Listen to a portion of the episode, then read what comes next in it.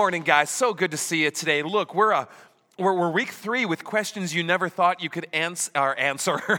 questions you never thought you could ask in church. You may feel it's the former. Um, they just keep rolling in.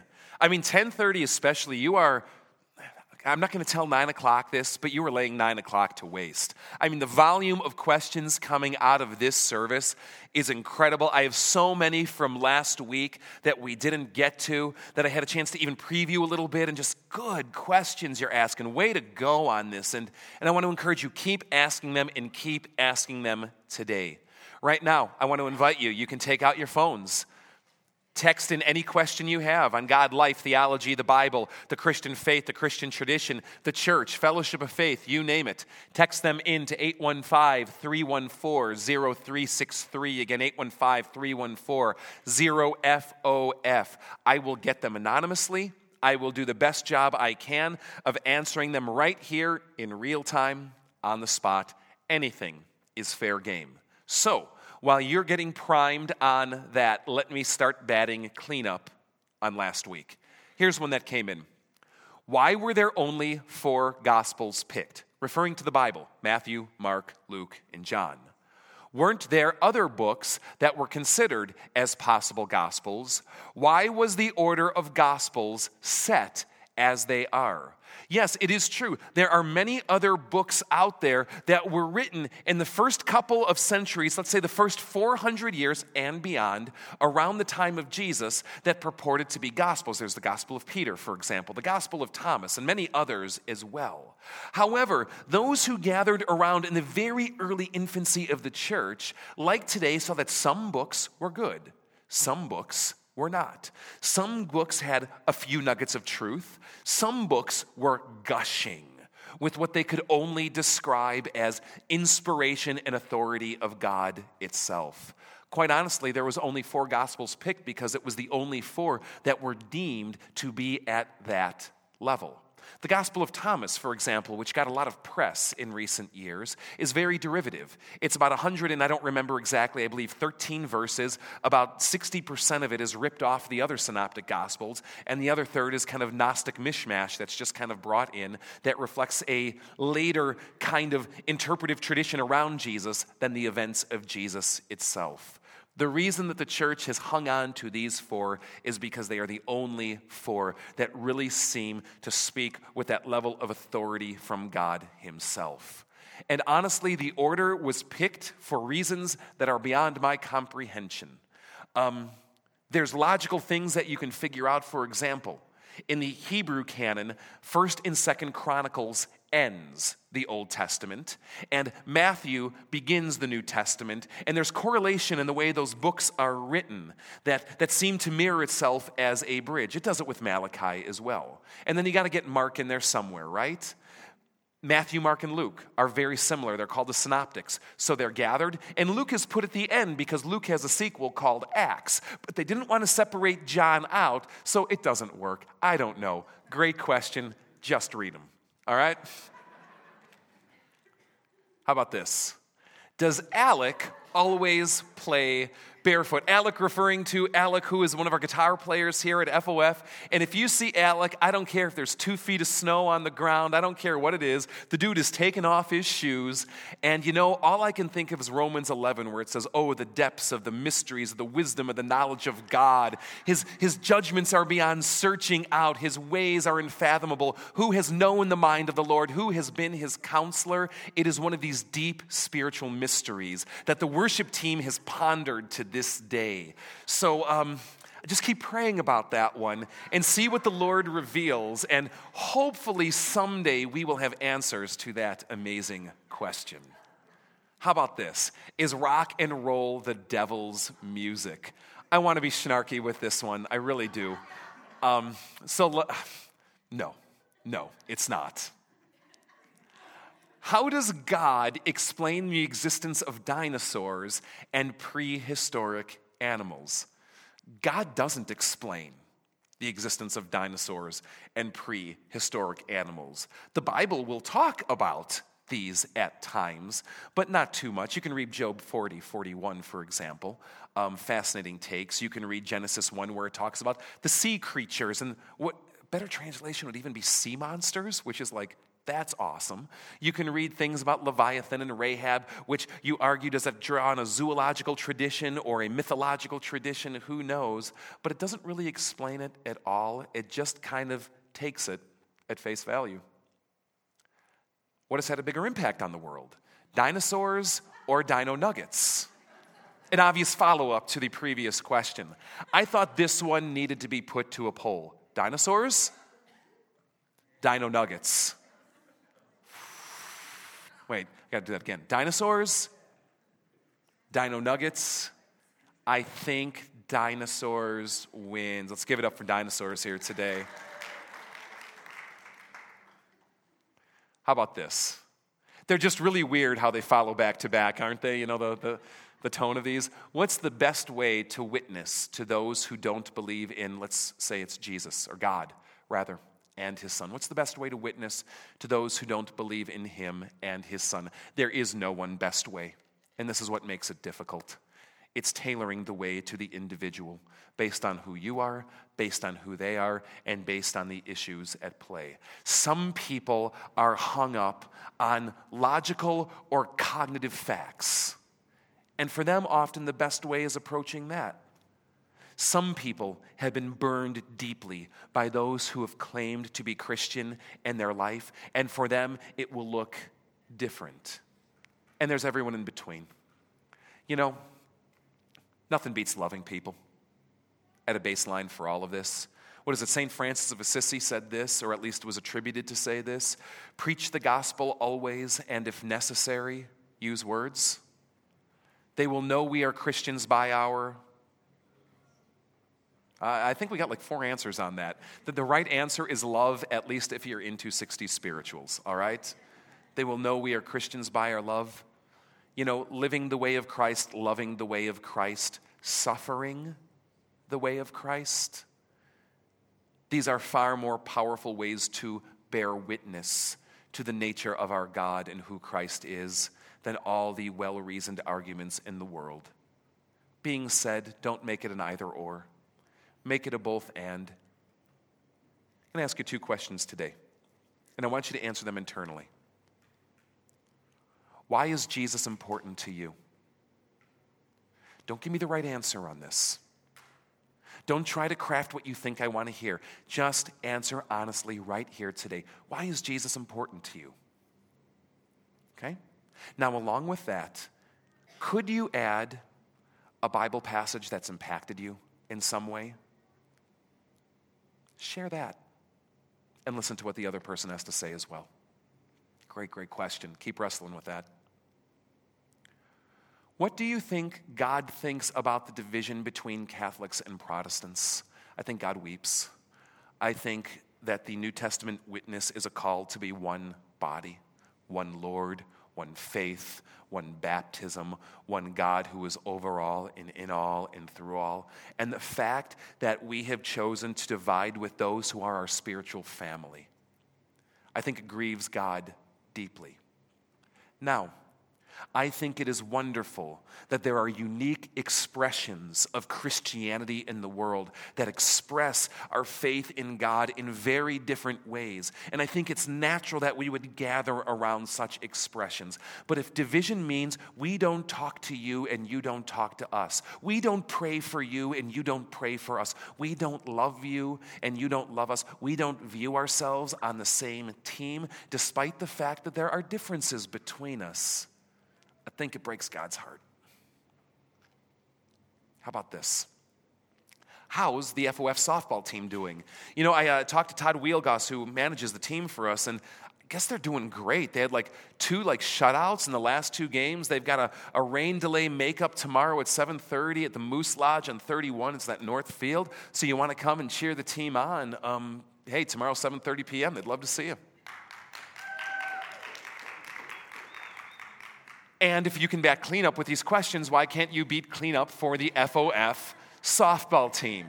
Because I'm not wanted. All right. Let's go to live questions here today and see what we're, uh, what we're getting in. Here we go. It exploded again. Was there it get it out? Was there ever witchcraft in the Bible? And if so, where? You can read through the Levitical and Deuteronomy law, and you will see these prohibitions that God gave against sorcery, witchcraft, divination, and things like that. It's not so much example based there, but you do see the legal prescription brought in to what was a reality in that day and age. But if you want a really cool example of it in action, go to 1 Samuel 28 when a witch from a place called Endor, it was the uh, actual inspiration, what was that movie, Bewitched, or that TV show? That's where they got Endora from. Um, but this witch from the city called Endor in Israel who actually summons the dead spirit of the prophet Samuel back from the dead, and it all goes bad after that. So that's uh, an example of one place you can see it. Now, a second question, unrelated, seems to be um, what happened down in hell when Jesus died before his resurrection? And the people down there on that side that Jesus was on, what, what happened to them? To frame this, if you can think of like the Apostles' Creed, which goes like this he, he was crucified, died, and was buried. He descended into hell, and on the third day he rose again from the dead. It seems, at least according to this creedal statement, that Jesus descended into hell in between crucifixion and resurrection.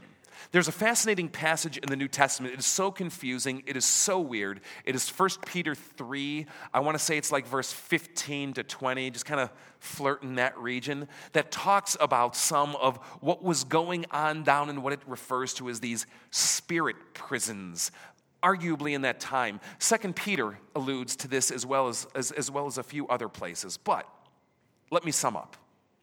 Jesus, if he went to hell, did not go to hell to suffer. If he went to hell to suffer, it would assume that what he accomplished on the cross was not yet enough and was not victory. Most theologians, and I think 1 Peter 3 argues this way, is that if Jesus went into hell, it was a victory march. What I want you to get in your mind is VE Day in World War II when the Allied forces finally stormed Berlin. Jesus did not go to hell to suffer at the hands of a maniacal devil. Jesus went to the capital city of the enemy to kick the gates in and say, This is my turf now. You have been defeated. And you can read 1 Peter 3 for some more commentary on that. Great question. Okay, can I be baptized on a water slide? I like what you're thinking. And uh, to answer this question as woodenly and straightforwardly as, as, as I can, yes, you can be baptized on a water slide. What do you think of people using the Bible as justification for inhumanity?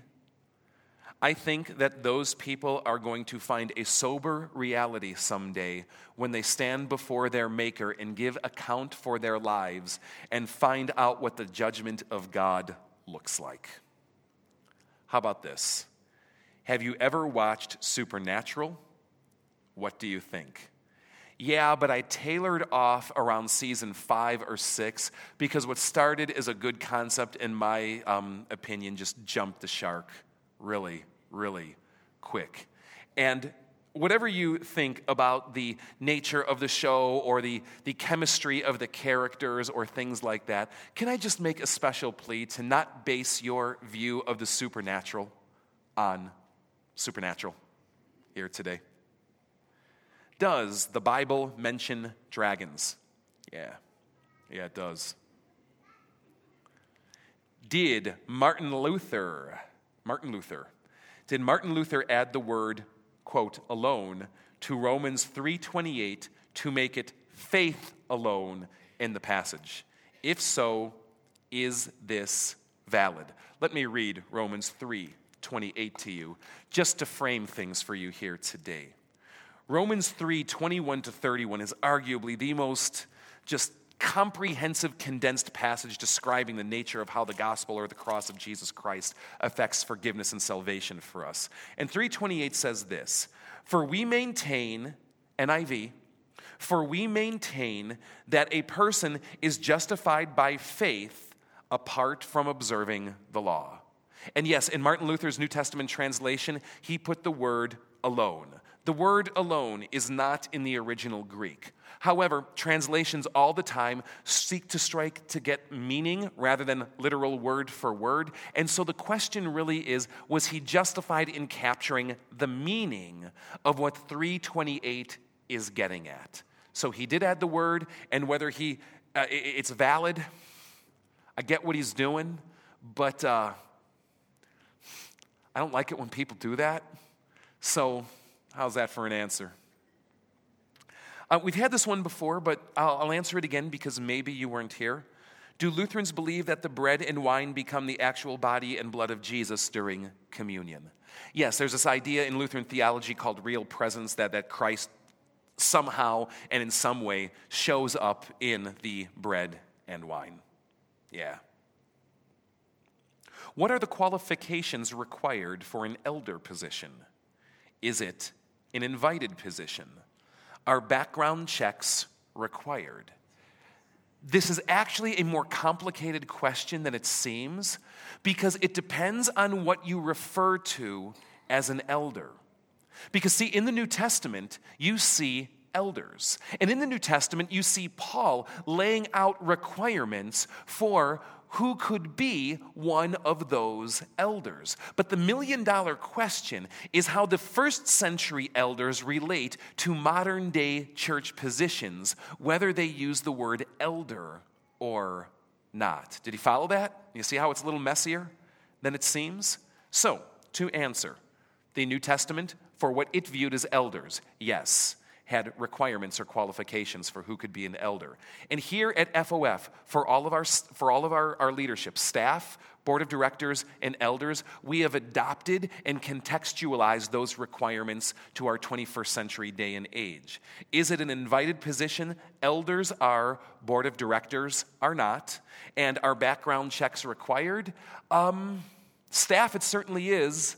I don't actually think we do background checks on our elders because they really don't have much interaction with kids.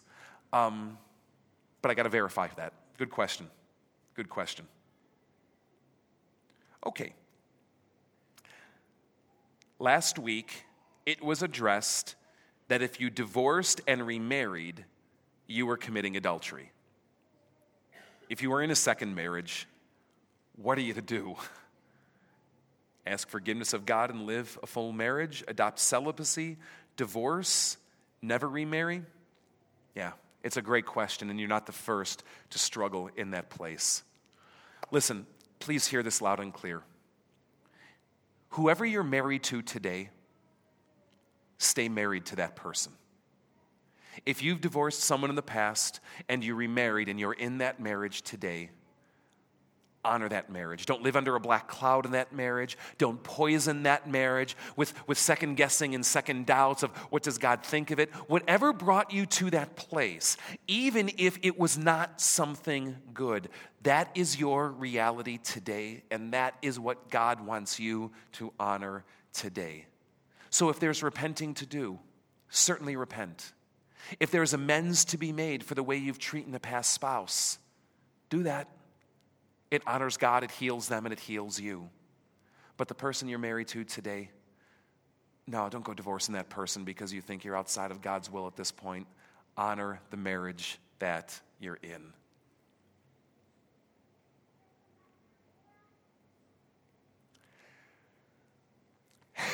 Have you ever performed or witnessed an exorcism? Yes.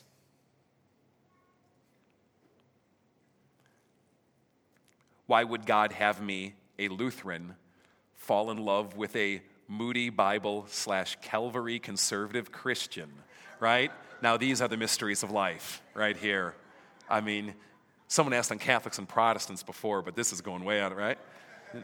in sincerity to your question, no, why would God have someone like you fall in love with someone like this, only to be totally rejected by them for not converting to their rigid, rigid beliefs? Talk about knife in the heart, turn three times, take it out, temple of doom. I can't even begin to imagine what that kind of pain is like. And I just want to say, I'm sorry. To think you're on the same faith page with someone and to find that they have a narrower path than you that excludes you from their life. For whatever other reasons are there, I just want to start here by saying, I'm sorry for your pain. To the question, why would God have me fall in love with this person? You know, let's stop blaming God. I don't think God forced you to fall in love with this person. I don't think God foreordained that you fall in love with this person. I don't think God set you up on a path only to lead you to a fall. I think God did what God does. He allows any number of scenarios to play out. Yeah, He allows us to fall in love. What a beautiful thing. Would we have it any other way? Maybe in a moment of heartache we would but really, would we have it any other way? God allowed this, and I'm glad that you got to feel and experience love like that. But I am sorry for what you're feeling here today. All right. How about this? Should we pray for the same thing over and over, or should we give up if it doesn't happen? You know, I tend to lean towards the over and over. God seems to have this idea of bugging him until he gives in. Jesus' words, not mine. So I'd encourage you to practice the same. However, if your prayer life is becoming a substitute for faith, for trusting God to do what is right in your life because you're so holding on to your agenda, well, maybe take some time to evaluate that and examine that and search out whether prayer is becoming a crutch for something instead. How's that for being vague? Let's go back to some more from last week. Where do you draw the line for self sacrifice? What if you feel sacrificing your own peace is what you are supposed to do, even if it's not good for you emotionally? Is it possible to sac- self sacrifice and give up your own peace and joy for the wrong reasons? Yes, it is completely possible to self sacrifice and give up your own peace and joy for the wrong reasons. However, it is also possible to self sacrifice and give up your peace and joy for the right reasons. Where you draw the line will be tailored if you're in the midst of this, will you come talk to me after the service today? Maybe just hearing some of the context of what's at play, I can help steer you a little better than in a generality kind of way here today. Thank you for asking. What if the thought of God terrifies me? I, I don't want to show of hands, but have you ever been there? If the thought of God terrifies you, you are not alone. The thought of God terrifies a lot of people. And may I argue, the thought of God probably should. It is no mistake, I think, that the Bible is filled with this call to a fear of the Lord.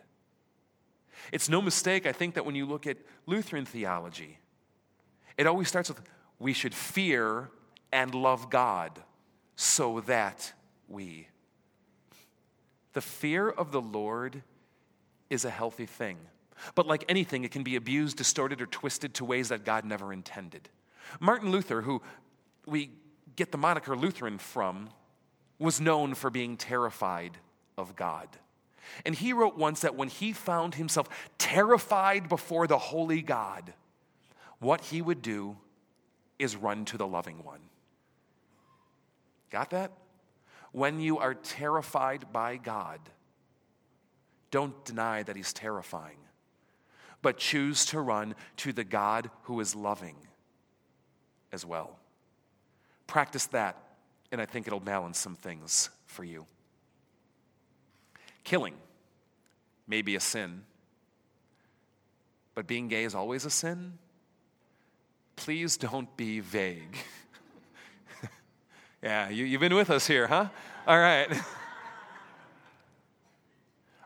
being gay, is it always a sin? I want you to distinguish something here today. Being gay as opposed to practicing homosexual activity. Practicing homosexuality, homosexual activity, according to the Bible, is a sin. Being gay is better described as a condition. All right?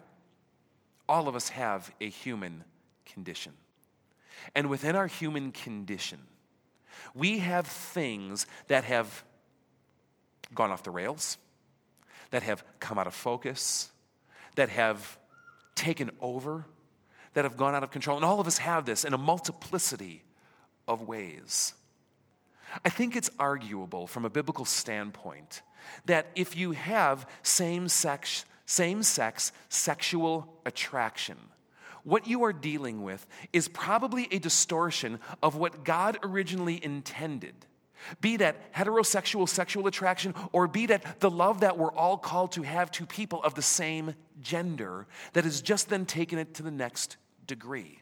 See, what I want you to think about today is not so much that we're sinners because we're sin, but that we sin because we're sinners, and we all stand before God because of corruptions of the heart inclinations of the heart, and ways of our being that have kind of taken over us, and all of us are in that boat. So, hopefully, that's kind of helped you sort out some of the things that you might be struggling with there or some of the issues at play. But if that was still too vague, it was not intentional, text in again. Now, what is the non simple answer to the question of if it's a sin to kill in war? Um, the non simple answer is a stack of books. The non simple answer transcends what I can do here today. But because this is like the ninth time this question or related to it has come up, it says to me there's someone here or a group of you here who are deeply struggling with this. It says to me we need to do something deeper with this. And so, what I'm going to tell you is keep your eyes in the near future on our publications because we will dig into this subject in depth of a Christian's view of violence and war. All right? I struggle with prayer. It seems very simplistic, but how do you pray? There's two great ways. One is this hit the knees, get down like that, go like that, and go, God! All right? Do that and just let it flow. Here's number two Jesus' disciples once said, Lord, you know, like John is teaching his disciples how to pray. How come you ain't teaching us how to pray? Teach us how to pray. You know what Jesus told him that day? You know, when you pray, say this You know, our Father, our Father in heaven, holy be your name. Your kingdom come, your will be done on earth as it is in heaven. Give us this day our daily bread. Forgive us our, our sins as we forgive those who sinned against us. Lead us not into temptation, but deliver us from the evil one. And then he goes on to teach how if you're holding sin against your brother, why would you expect that God would forgive you? Forgive your brother, which seems like forgiving others and prayer are inextricably linked. So if you're sitting here and you don't know how to pray, and hitting the knees and throwing up the hands and screaming, God is not like working for you today, take Jesus' way. Don't parrot it, is like some magic words to say. But say, Father in heaven, and then just let whatever flows that comes to mind about what it means that He's your Father in heaven. Then say, Hallowed be your name. And start talking to him about what that means to make his name holy in your life and in the world around, and how you want him to make his name holy in this world. You do this, I'll, you can be on your knees like 45 minutes. I tell you. And if you are holding anger or unforgiveness against someone, reconcile with it immediately and then go and pray. That seems to be Jesus' way. How about this? Could you bring back yours and Tom's Christmas album for this year's Christmas celebration? You know, I uh, texted my brother Tom to ask him about this, and, uh, you know, he sent the album cover. So, uh, you know, any of you hungering for this album come December, come my way, all right? So disturbing. I'm pretty sure my dad is a good person, but he has had an affair and doesn't believe in Jesus Christ as a Savior. Is he going to hell? I want to soft pedal it. You know, your dad had an affair. Anyone who repents and calls in the name of the Lord, you know, an affair is a terrible sin, but it is not beyond the pale of God's forgiveness. But you know, at some level, as hard as this is for me to say, if you are not seeking the forgiveness that God offers in Jesus' name, you stand in your sin. This is why repentance is so important. It's not some mental exercise. It's not just something we do because it's cute or fun or cathartic. No, our eternal destiny hangs in the balance of whether we call on the name of the Lord because it's only by the blood of Jesus and putting our faith in Him that we can be saved. This is why it is so important to pray for, to witness to, to love, and to share the gospel, even among those who hate it, with those that you love so much. Let's see. Oh, one last that we had from last week. A community garden would, be, would help those in need. Would FOF be interested in establishing one? You know, we played with this idea on several occasions in the past, but to answer it succinctly, no, probably not anymore. And here's the reason why. In our neck of the woods, we just haven't found them to be successful ventures by others who have tried them. And two, it really requires someone who is willing to devote about 15 hours a week to managing it. And it is not where we're going to divert our paid resources. So that would require you to volunteer that. And if that's something you would commit to, I don't even want to get your hopes up, but that would be like a first step, maybe. But these are kind of the reasons that we've stepped away from looking at that um, in recent days. Let me go back to what you've been texting in today. And I knew this one was coming. Can you elaborate on the exorcism? Um, yes, I can. Explain the true length of the days of creation. One day equals question mark? What true length of time? If you're familiar with genesis 1 and 2 you know that it has this, this rhythm that says that, that uh, on the first day god created this on the second day god created this on the third day god created this and it was evening and it was morning the first day the second day the third day and by day six he's kind of like done right? I mean let's face it you do that much in six days you deserve a break. The real you know as i put it before the million dollar question here is what is a day? Well, every indication seems to be that when the writer of Genesis 1 and 2 is talking about a day, what he has in mind is a day.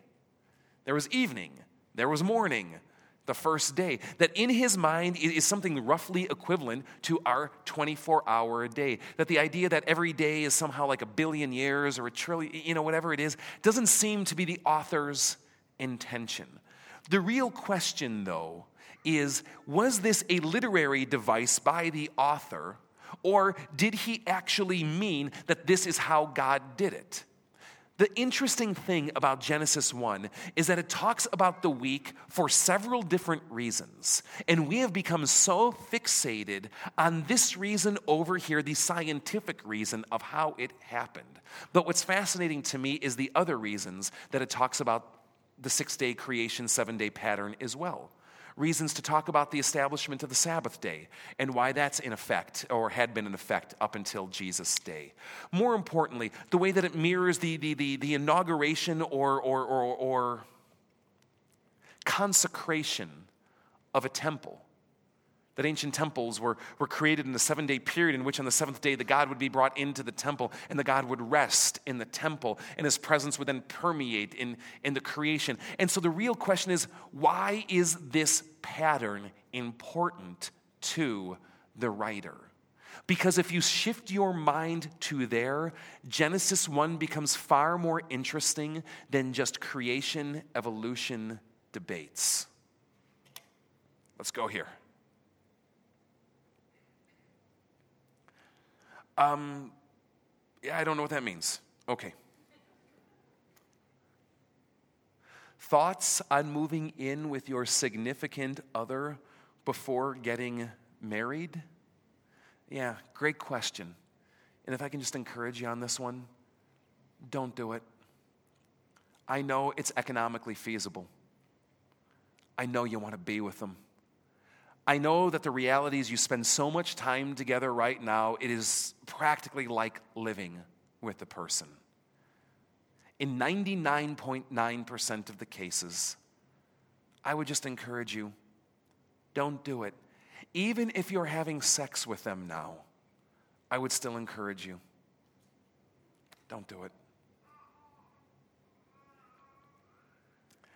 Do fantasies about other people, other than a spouse equal or add up to cheating?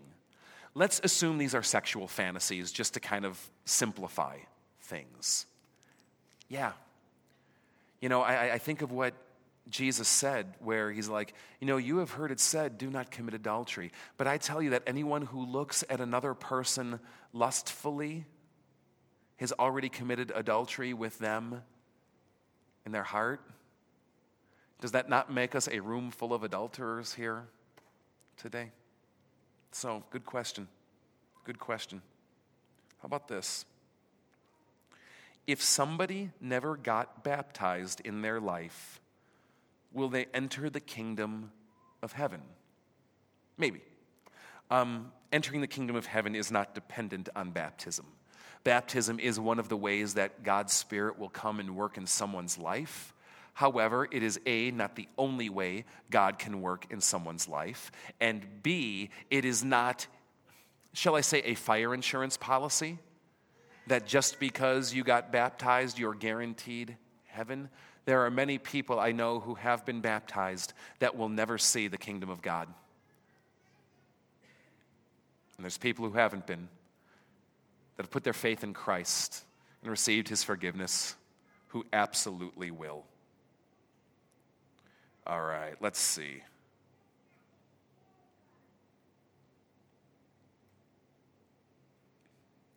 Our FOF softball team is looking for a top notch water boy.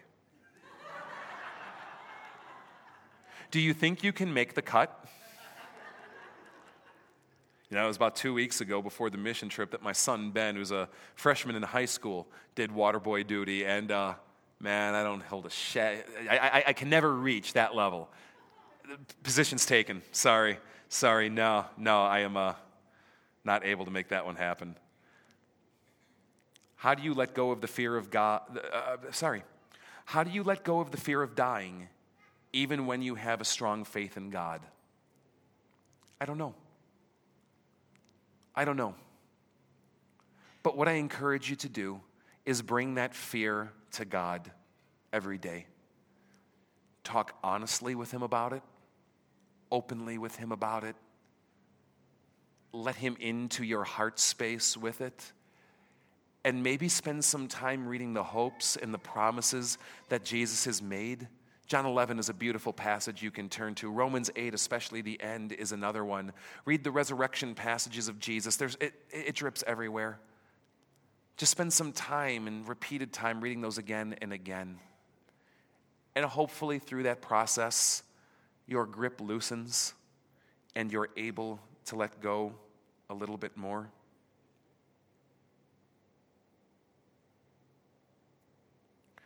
Let's see.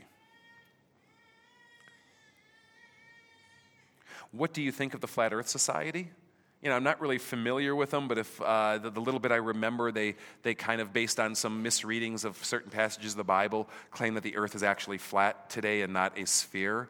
And uh, I mean, they might be really nice people, but I think their position is misguided. Why shouldn't you move in with your significant other before you're married? Because what you're trying to do is extract out of what God designed in marriage without marriage. Obviously, if you're living with someone, I'm pre presupposing that this involves sex. Don't have sex with someone if you're not married to them. Honor God in that way. And even if you are having sex with them already and you li- move in with them, it just ratchets the temptation when you're sharing living space, when you're sharing a bed, when you're, when you're sharing intimate quarters that way. If you want to live with them, marry them. All right? You can do that and enjoy a wonderful life together. And if you don't know if you want to marry them, don't sleep with them and bind yourself to them in that way. That's why. And we are out of time. And the questions came rolling in again. Let me tell you how we're batting cleanup next week. Next Sunday, I'm going to take some time to address what we haven't talked about today. And if you're here and I didn't hit your question, come back.